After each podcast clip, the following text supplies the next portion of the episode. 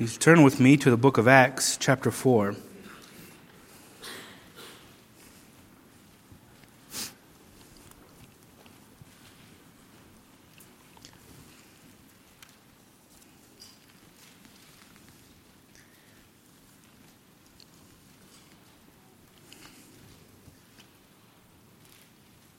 Acts chapter 4, and we'll be looking at verses 5 through 12.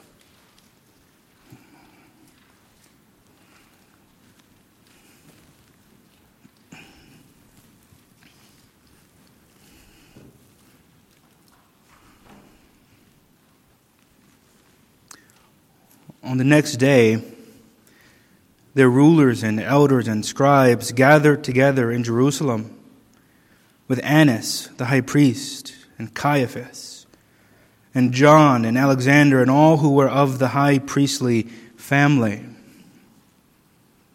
And when they had set them in the midst, they inquired, By what power or by what name did you do this?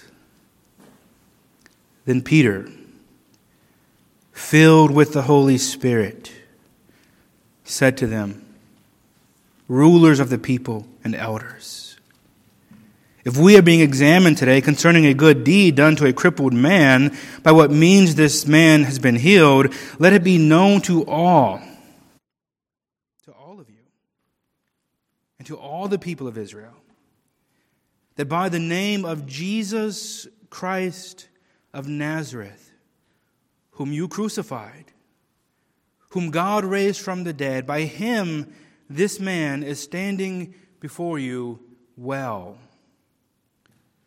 This Jesus is the, the stone that was rejected by you, the builders, which has become the cornerstone. And there is salvation in no one else. For there is no other name under heaven given among men by which we must be saved. Please bow with me in prayer. Oh, gracious Father.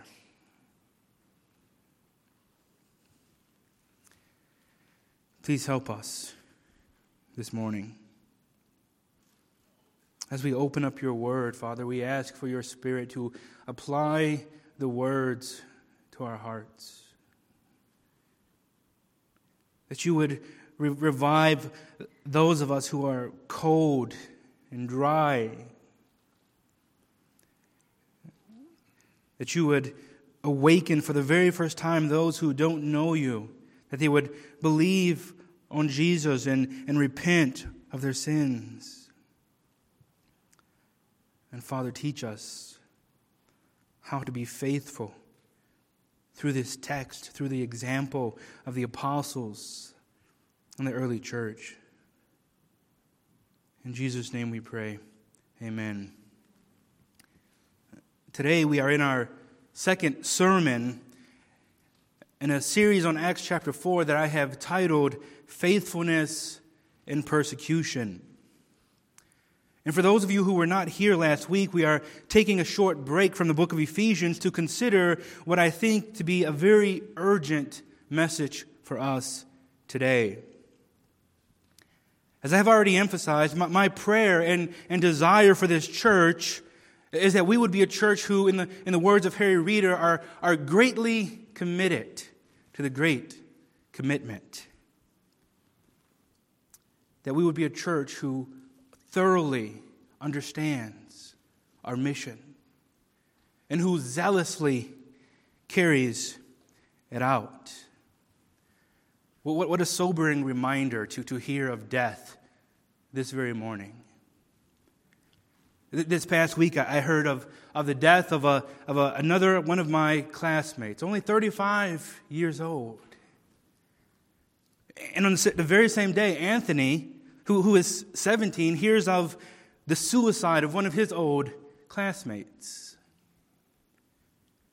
And this should make us think to ourselves there should be a great sense of urgency in what God has given us to do. And so we have heard many people say that the church is like a, a cruise ship where, where we are at ease. We, we set sail and, and we cruise through life as Christians comfortably until we make it to heaven. But the reality is that the church is more like a battleship. And although we are not fighting against flesh and blood, spiritual warfare is a very real thing. And dear friends, we are called to be engaged in this war, fighting for our children, fighting for the, for the souls of our lost neighbors, fighting for, for the souls of our coworkers, fighting for the souls of nations. Spiritual warfare is not just about fighting personal holiness. I love the, the zeal of Paul Washer, who in a sermon many years ago said, I, I want to fight. I don't want comfort. I don't want ease in Zion. Why? Because that's not how the kingdom is built. It is built by those who fight, those who fight these spiritual battles in our home and fight these spiritual battles in our streets, in our workplace. There is warfare taking place. Dear friends, look around you.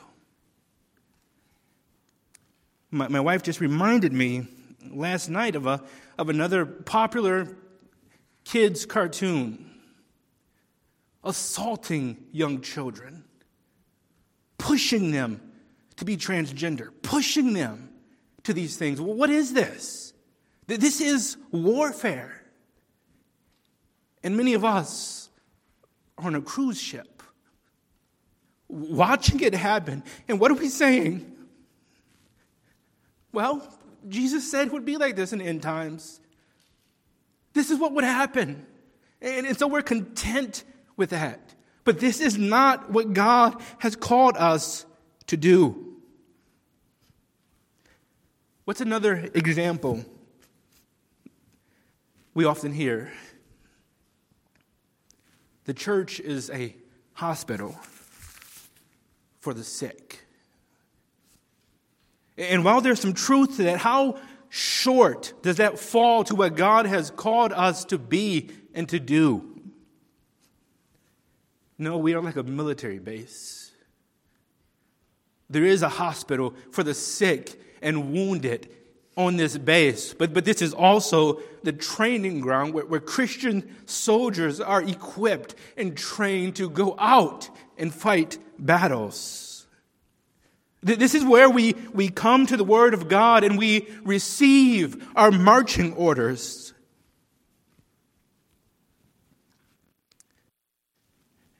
Do we realize this? And, and I know for, for many people, this makes you uncomfortable. And you say, don't, don't push me this way. I want to live with my ease and, and comfort, and I, and I don't want to be pushed. Give me more of the, of the wonderful doctrine of adoption. Different, there are implications to those type of doctrines.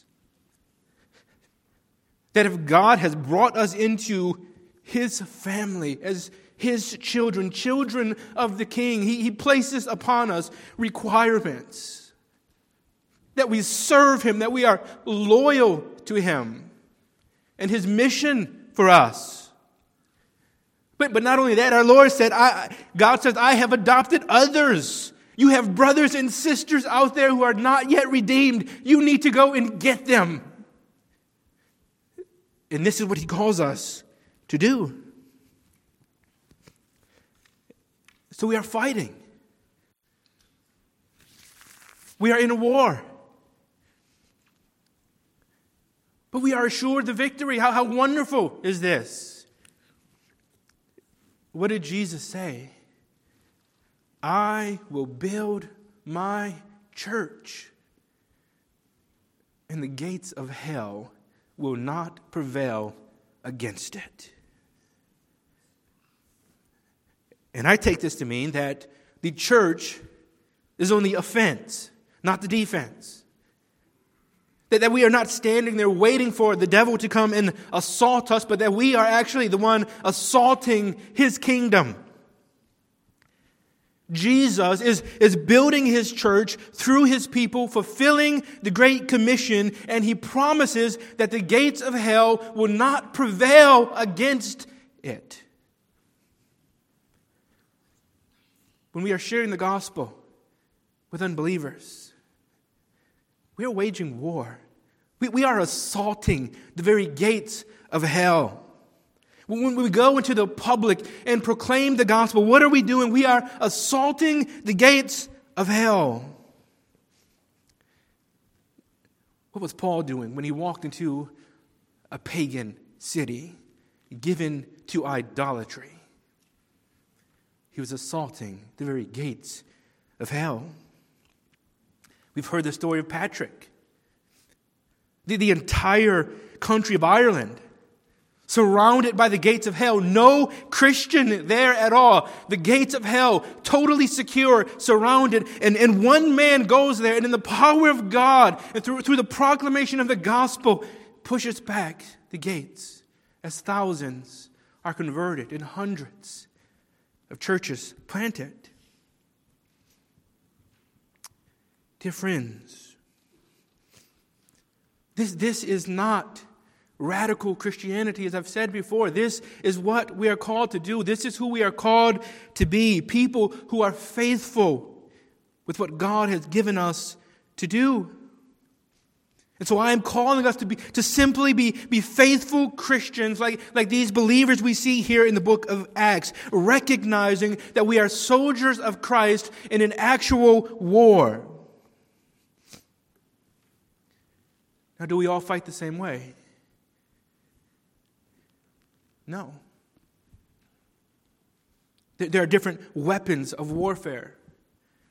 Things like the proclamation of the gospel and, and intercessory prayer.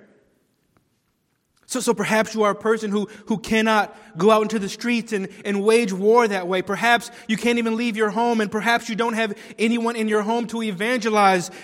Dear friends, you have prayer, which is a mighty, mighty weapon. And when you sit in your home and, and, and, pray and intercede, you, you are waging war. You are fighting a battle. So we should be praying earnestly that, that God would bring revival to this pagan land of ours. Praying that the Lord would, would send out laborers into the harvest praying that, that, that God would raise up godly, fearless leaders to, to lead his churches, to lead businesses, to lead the government. Waging war in this way. And waging war by proclaiming the gospel in our homes, in our churches, in our communities, in our workplace. May we say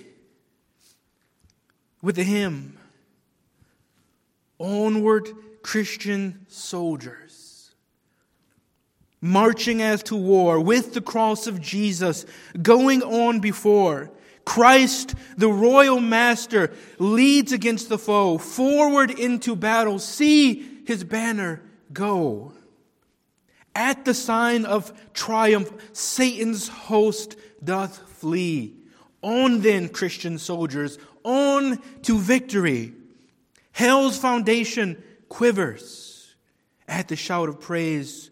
Brothers, lift your voices loud with anthems praise.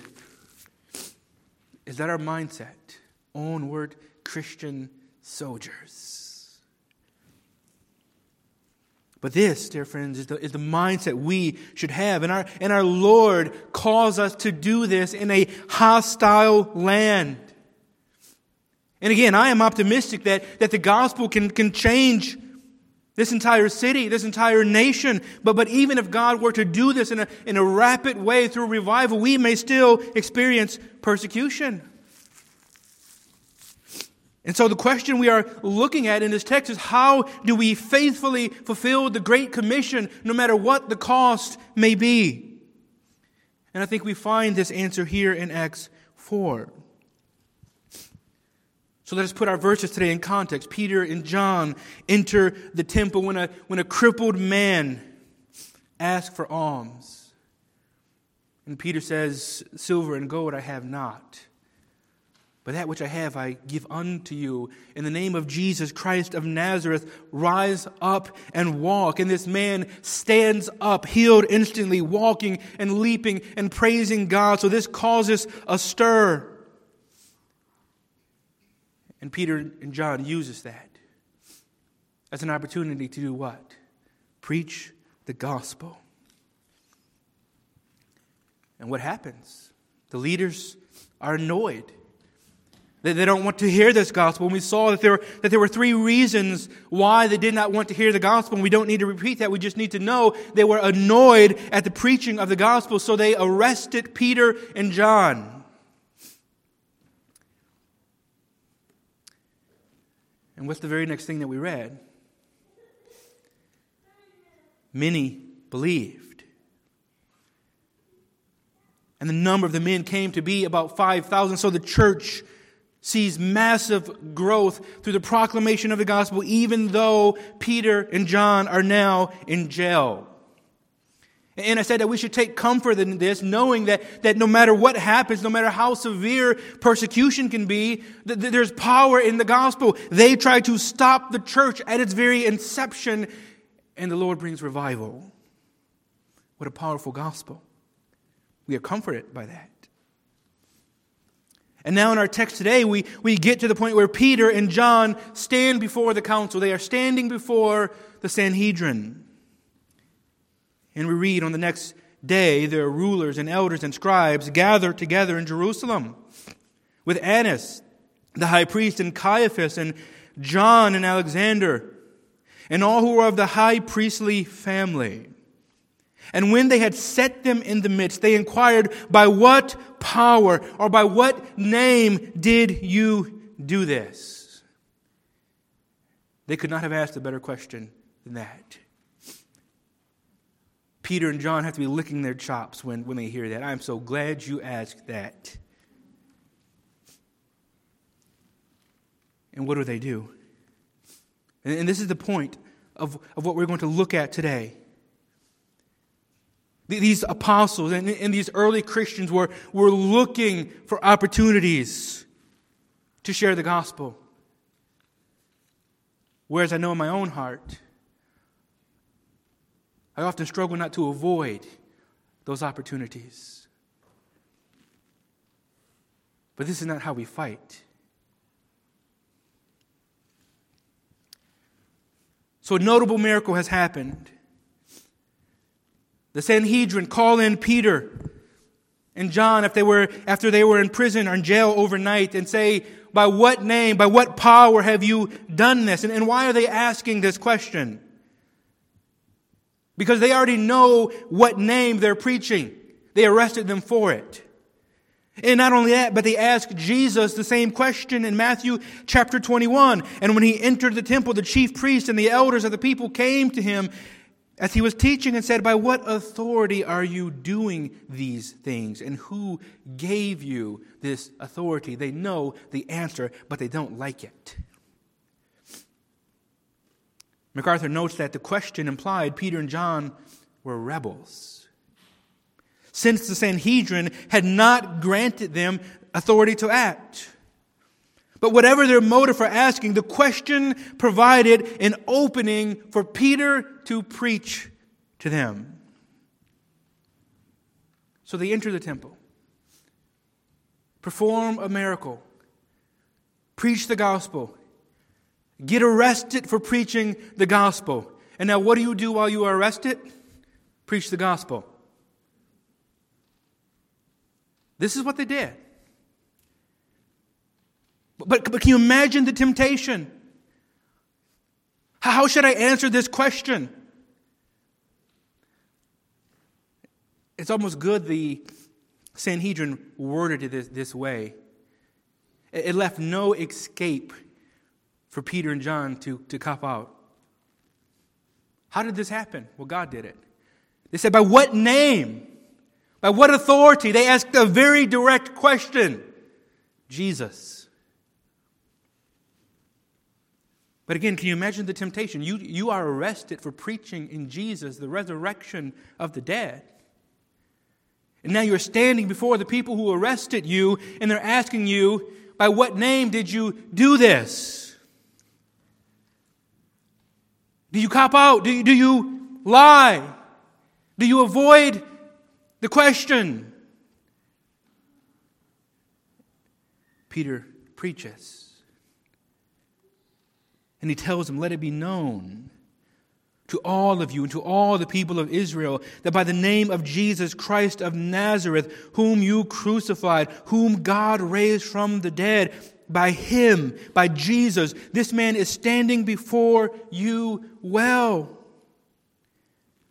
He tells him that salvation is found in no one else, for there is no other name under heaven given among men by which we must be saved. And this is just as true today as it was when Peter preached it many years ago. But, dear friends, Peter sees an opportunity to preach. He sees an opportunity to, to share the gospel. By the way, in a situation where he knows it can be very costly.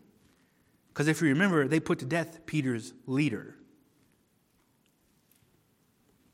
But Peter, Peter is eager. The apostles here look for opportunities to share the gospel, and they utilize those opportunities.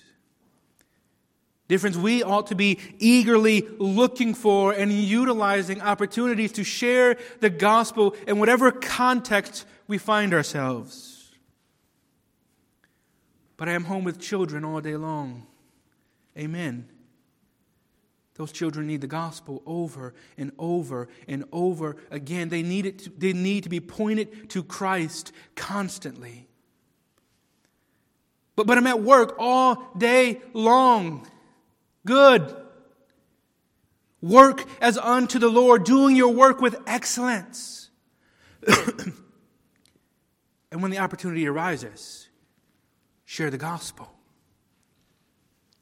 Dear friends, we're sitting next to, to strangers in, in public, perhaps in an airplane, wherever we may be. What an opportunity to share the gospel. Do we, do we look for those opportunities? Or do we put our headphones in and put our heads down so nobody talks to us? Your car breaks down and you're riding in a tow truck. What do you do? Talk about the weather? That man may die today. There is a sense of urgency to our mission. Share the gospel. We have neighbors that we see over and over and over again, and perhaps they don't even know we're Christians. And I'm not saying you have to just go to their house every day and share the gospel. You, you can't just say hi to them without sharing the gospel. You can actually love them and get to know them and talk about other things. But do we utilize opportunities and look for opportunities to share the gospel, or are we trying to avoid this? Are we like soldiers given a commission on a battlefield, and every time we see the enemy, we turn our head and go another way? Is that a faithful soldier? No. I love what Harry Reeder says about the Great Commission. He, he makes the point that when Jesus says, Go, therefore, and, and make disciples, the emphasis is not on go, the emphasis is on make disciples. So essentially, it could be read, As you are going, make disciples. He says the participle, the participle form of the verb go assumes that believers will be going into the world. And the point is that while we are going, we should be making disciples. Does this lessen the force of the command to go, as some have implied? On the contrary, in a way, this strengthens the call for intentional evangelism because it indicates that all true believers will be seeking for the lost as a natural fruit of being born again. Jesus assumes that his people will be reaching out to non Christians, and he then proceeds to tell them how they should go about it. The church should be going. We are not waiting for the seekers to come. We are going like Jesus to seek and save the lost. This takes away the excuse I don't have time to go and evangelize. Because Jesus is saying, You will be going somewhere, and as you are there, evangelize, make disciples. So, this is not a call for something extra. You need to go to some other place and do this, although some are called to do that. But the call is this wherever you go, whatever you're doing, make disciples.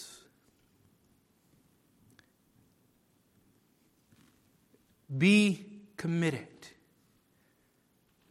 to making disciples in whatever context we find ourselves. Now, does this mean that we don't need to go to specific places to share the gospel there? That's not what he's saying. If we, like the apostles, truly desire and seek out opportunities to share the gospel and desire to rescue souls, we should also be taking the gospel to those places and people we do not naturally cross paths with. Think about your desires, dear friends. If you truly desire opportunities to share the gospel and you have the ability to go somewhere where you can do that, if you're just looking for opportunities, guess what? You find them all over. We should be looking for opportunities. And when we say to ourselves, you know what? There's no one around me right now who, who I can share the gospel with, but, but I see some people over there and I'm not doing anything really, really right now. Why can't I go and, and do that? Dear friends, we should be looking for places where people need the gospel. Going into nursing homes and, and sharing the gospel with people who are suffering and possibly even in their dying alone without hope. I've been in countless nursing homes in my life. And most of these people are lonely. No visitors. No gospel in your, in your last days sit there and rot and die without hope. Dear friends, we should be going into jails and prisons to, to share a gospel of hope with those who don't have it. And we should go to the streets where people are flaunting their sins and pride and, and share the gospel with them. We should be seeking to evangelize as a church. How can we reach the youth in our area? How, can we reach the poor in our area and point them to Christ while we help them with their physical needs? And as we do this, perhaps we get ourselves into trouble. Perhaps our leaders are a little bit like the leaders here in Jerusalem. And they're annoyed by the gospel, so they say, Don't you do that again. And perhaps we are arrested and maybe even abused. Is this an indication that we need to back off? Sounds to me like a, reason to preach the gospel. This is what Peter did. And not only do we see this with Peter, but we see this in all of Scripture. Acts 16. Paul and Silas are stripped, beaten, imprisoned. Why? For doing a good deed, delivering a demon possessed girl. Isn't it quite interesting how sometimes leaders hate good deeds? Peter and John arrested for healing a crippled man but he did it in Jesus' name. Paul and Silas arrested for a good deed, delivering a woman and giving Jesus the credit. We don't even want your good deeds if you use Jesus' name. And so Voddie Baucham points out so we stop using Jesus' name. And we call our churches soup kitchens. And we say we're community leaders instead of Christians, our pastors. So, what do Paul and Silas do when they are, when they are stripped, when they are beaten and imprisoned for healing a person in Jesus' name? We read that at midnight, about midnight, Paul and Silas were praying and singing hymns to God. They're joyful in prison. They have fresh wounds and they're praising God and singing hymns. And suddenly there, there was a great earthquake, so that the foundations of the prison were shaken, and immediately all the doors were opened, and everyone's bonds were unfastened. When the jailer woke and saw that the prison doors were open, he drew his sword and was about to kill himself, supposing that the prisoners had escaped. But Paul cried with a loud voice, Do not harm yourself, for we are all here. By the way, Paul sacrificed himself. He could have escaped at this point in time. They did not escape. They stayed there. For whatever reason, they knew something. But they stay there. And so this man brings in a light and and he says, Sirs, what must I do to be saved? And they said, Believe in the Lord Jesus, and you shall be saved, you and your household. And so he spoke the word of the Lord to him and all who were in his house. This man is a faithful disciple maker wherever he goes. And by the way, this was not a vain thing. God actually had one of his elect in that very prison who needed to hear the gospel, and his, and his family needed to hear the gospel. So, guess what? In God's providence, Paul and Silas are arrested, what seems to be for that very purpose to go into the dungeon and rescue a man. But if Paul was not committed to this, what would have happened? He would have ran away as soon as he was loosed. And that man would have remained in his sins along with his entire family. Perhaps my, my car has, has broken down for this very reason. A tow truck driver is going to come here today who needs to hear the gospel. Perhaps I'm going to break my leg for this very reason to go to a hospital where nurses need to hear the gospel and be saved. God has elect everywhere and He uses us to proclaim the truth to them.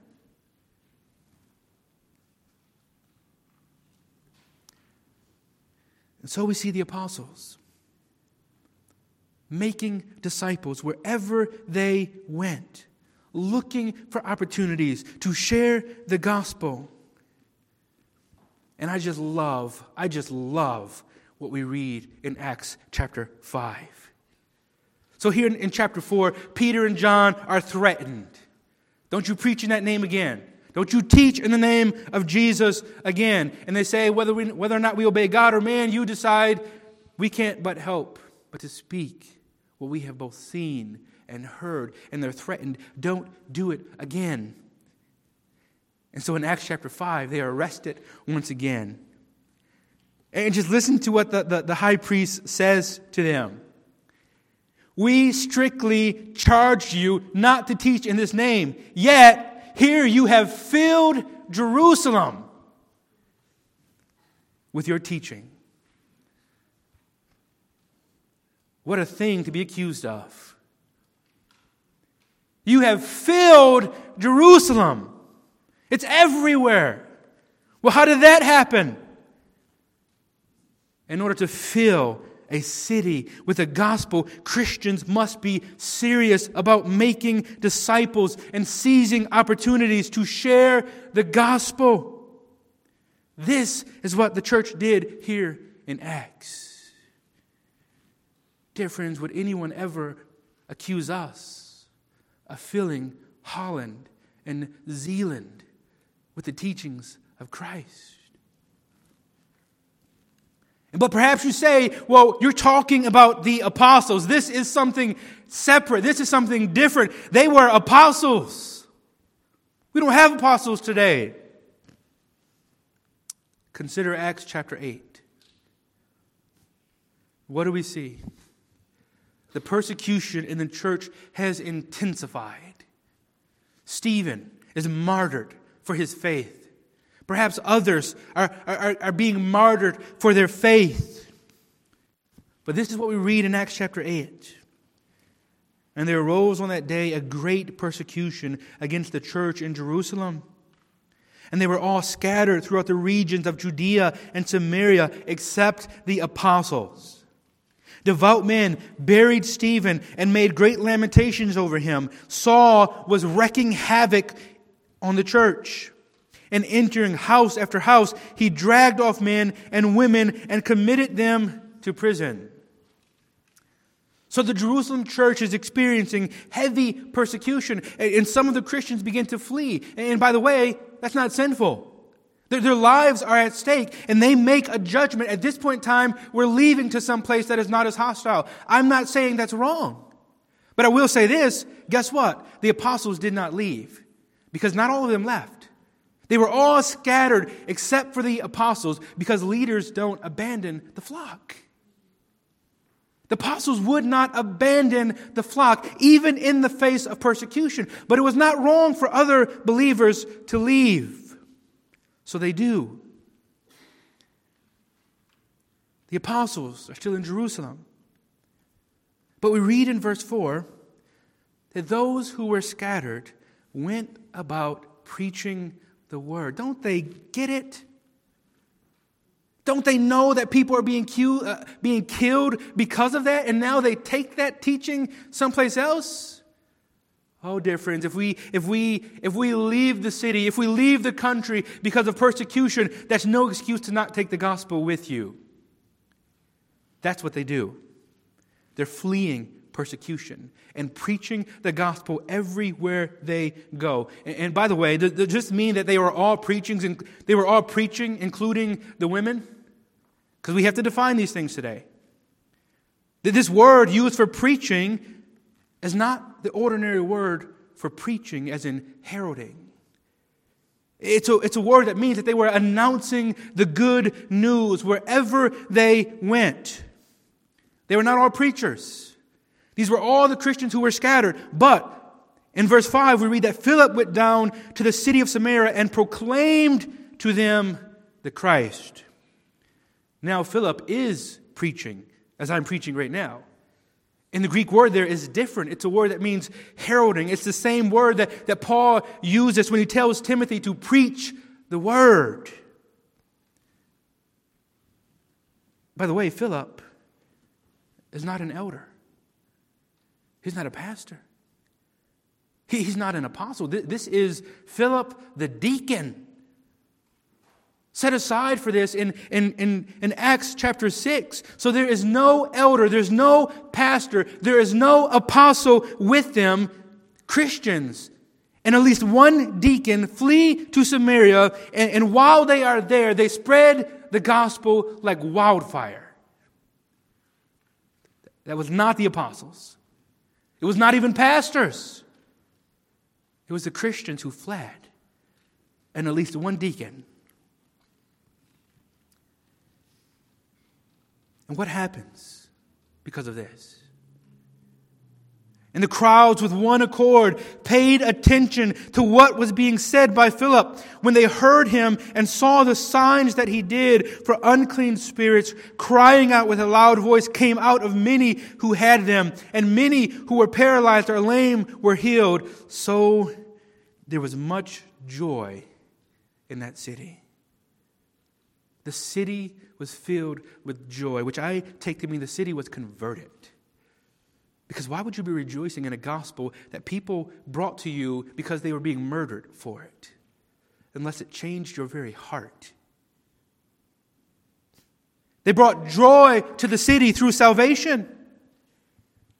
The, the proclamation of the gospel in Samaria had, had, had made the whole city filled with joy. Dear friends, if we want our cities to be filled with joy, we must be willing to preach a gospel that some find annoying. Because without the annoyance of the gospel, there is no joy.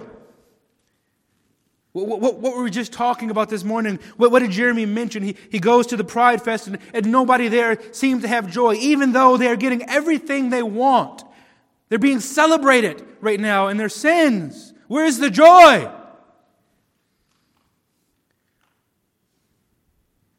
You can access porn or drugs or alcohol, whatever you want, and have your fill, but where is the joy? There isn't any. There's suicide and, and psychiatric drugs. That's what we have. Drinking ourselves to death because we can't find joy and satisfaction. Dear friends, the, the, the answer is simple. Where in our Bibles does it ever say that a person finds joy once they obtain the sin that they desire? Nowhere. It only brings judgment. I love how Spurgeon puts it.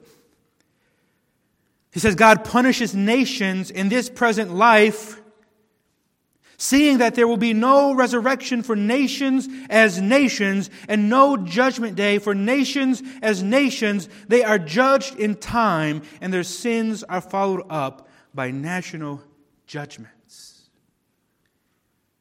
When nations are taking joy in their sin, does it bring about joy? No.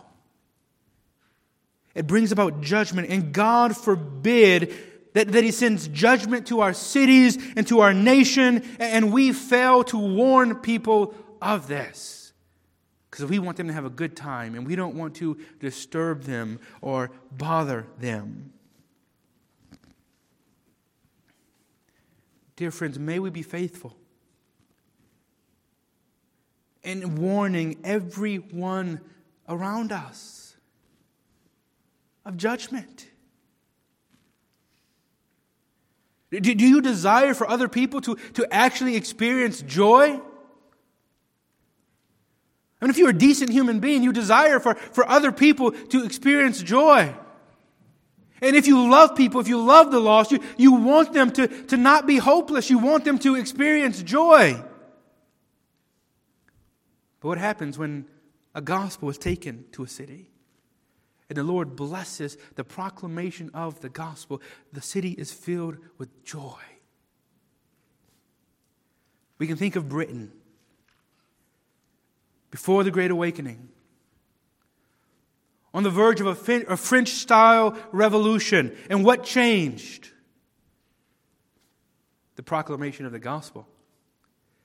Men like Whitefield and Wesley John Wesley riding 18,000 miles a year on horseback to preach the gospel five, six times a day. George Whitefield preaching the gospel five to six times a day, and thousands upon thousands of people being converted, and it changed the very trajectory of their nation. Is this not the same gospel we have? What happens there, friends, if you and I begin to proclaim to the gospel to, to those around us zealously? And wherever we go, whatever we do, we, we, we look for opportunities to, to make disciples, and we go out into the streets and desire to, to make disciples. What happens? The gospel is actually powerful. It changes hearts, it changes nations. Do, do we believe this? If we do, what are we doing? Lloyd Jones put it this way You see a man walking down the street, and he has a condition. You recognize that condition because you yourself once had it, and you went to all types of doctors, and they could, none of them could heal you. There was never a cure. No matter what you saw, you, you could not be cured of your condition, but, but one day someone introduces you to a cure and you are healed. And you see a man walking down the street and you recognize his condition. And you look at him and you say, I know his condition and I know the cure. How hateful do we have to be to walk past him and not tell him about the remedy? What is so important in our lives? What, what are we trying to get to? If we have experienced this grace, if we have experienced the, the benefits and the joy and the love of, of being adopted as children of God, do we not want that for others who are sons and daughters of wrath?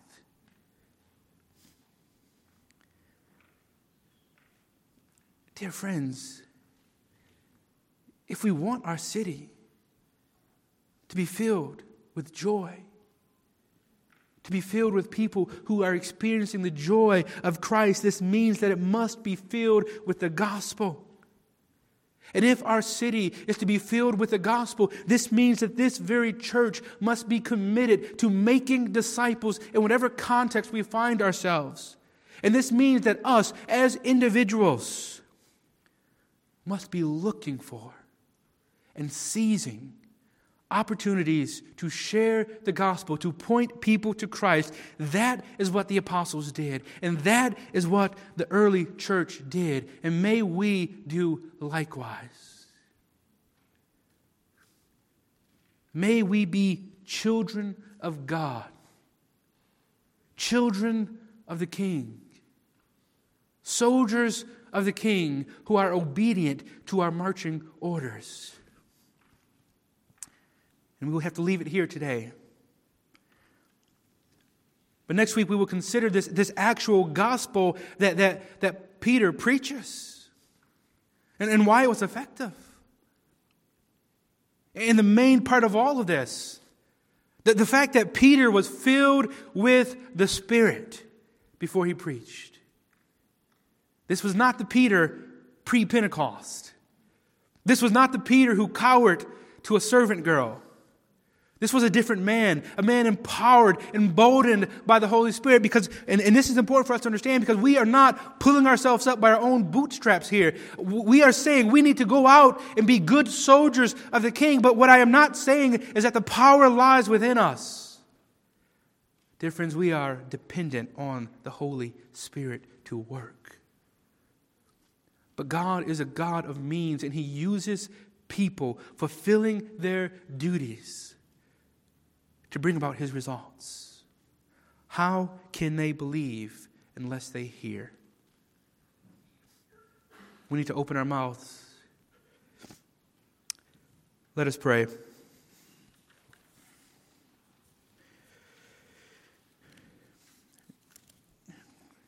Dear Lord, I confess my own failures with what I preached today. That many times in my life I have avoided opportunities to share the gospel with others. Whether it be from being a coward or, or simply not wanting to give my time to others. Father, I confess my own sins to you, my shortcomings to you, and ask you to, to forgive me for that and help me to be a leader in this area. Help me to be faithful to you, to be faithful to, to the marching orders that you've given us. And I pray this for each and every person here. And oh God, we know that we can proclaim the gospel and that it will fall upon deaf ears unless you open up their eyes and hearts to you. So, Father, we do ask that you would do a mighty work here in Holland.